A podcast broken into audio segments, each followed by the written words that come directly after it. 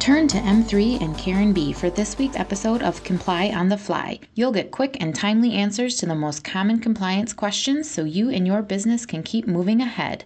Please note this podcast and the contents herein do not constitute legal advice. Please seek the advice of counsel for any benefit compliance related implementation guidance or strategy.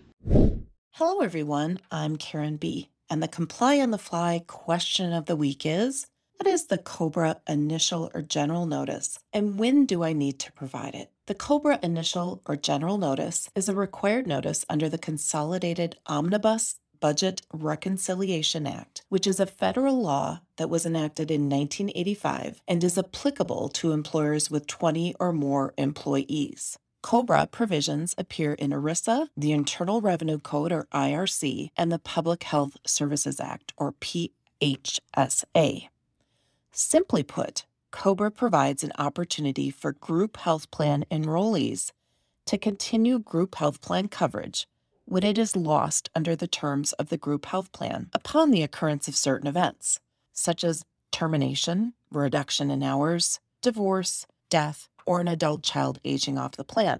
Although all of these events presumably happen after the enrollee or enrollees have been on the plan for some time, it is important that participants and dependents get notice of how COBRA works and when it applies when they first join or enroll in the plan, so they know in advance of these events and what they can expect, or simply know their rights, but also understand their responsibility if certain things happen, namely divorce or loss of dependent status. COBRA requires the participant or enrollee to notify you as the employer when those events happen. So logically, you have to tell them that. Thus, the initial general notice. The requirement is that this must be given to all new enrollees within 90 days of enrollment in a group health plan. Enrollees means participants or employees, enrolled spouses, and enrolled dependents.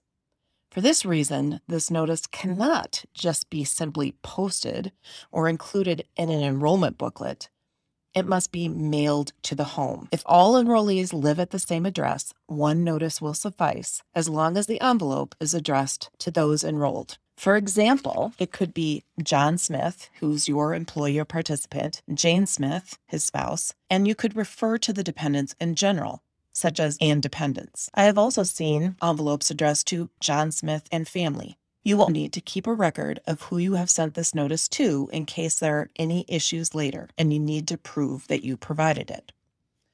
For those plan sponsors outsourcing COBRA administration, make sure your third party administrator or TPA is doing this for you. A good indicator they are is if you are communicating initial enrollments to them. If not, you may have to self administer this requirement or ask the TPA if they can do it for you. If you are not outsourcing COBRA administration, you should have a process in place for providing this notice as required and keeping the proper documentation. If you need COBRA information or documents to assist with your compliance, please reach out to your M3 account team or me. And that is your Comply on the Fly question of the week. Thanks for tuning in. What's on your mind? If you have a pressing compliance question, send it to askkarenb at m3ins.com. We'll do our best to cover it in an upcoming episode. You can now follow and subscribe to Comply on the Fly on Spotify, iTunes, and Google Podcasts. Make sure to tune in next week and encourage others to join us.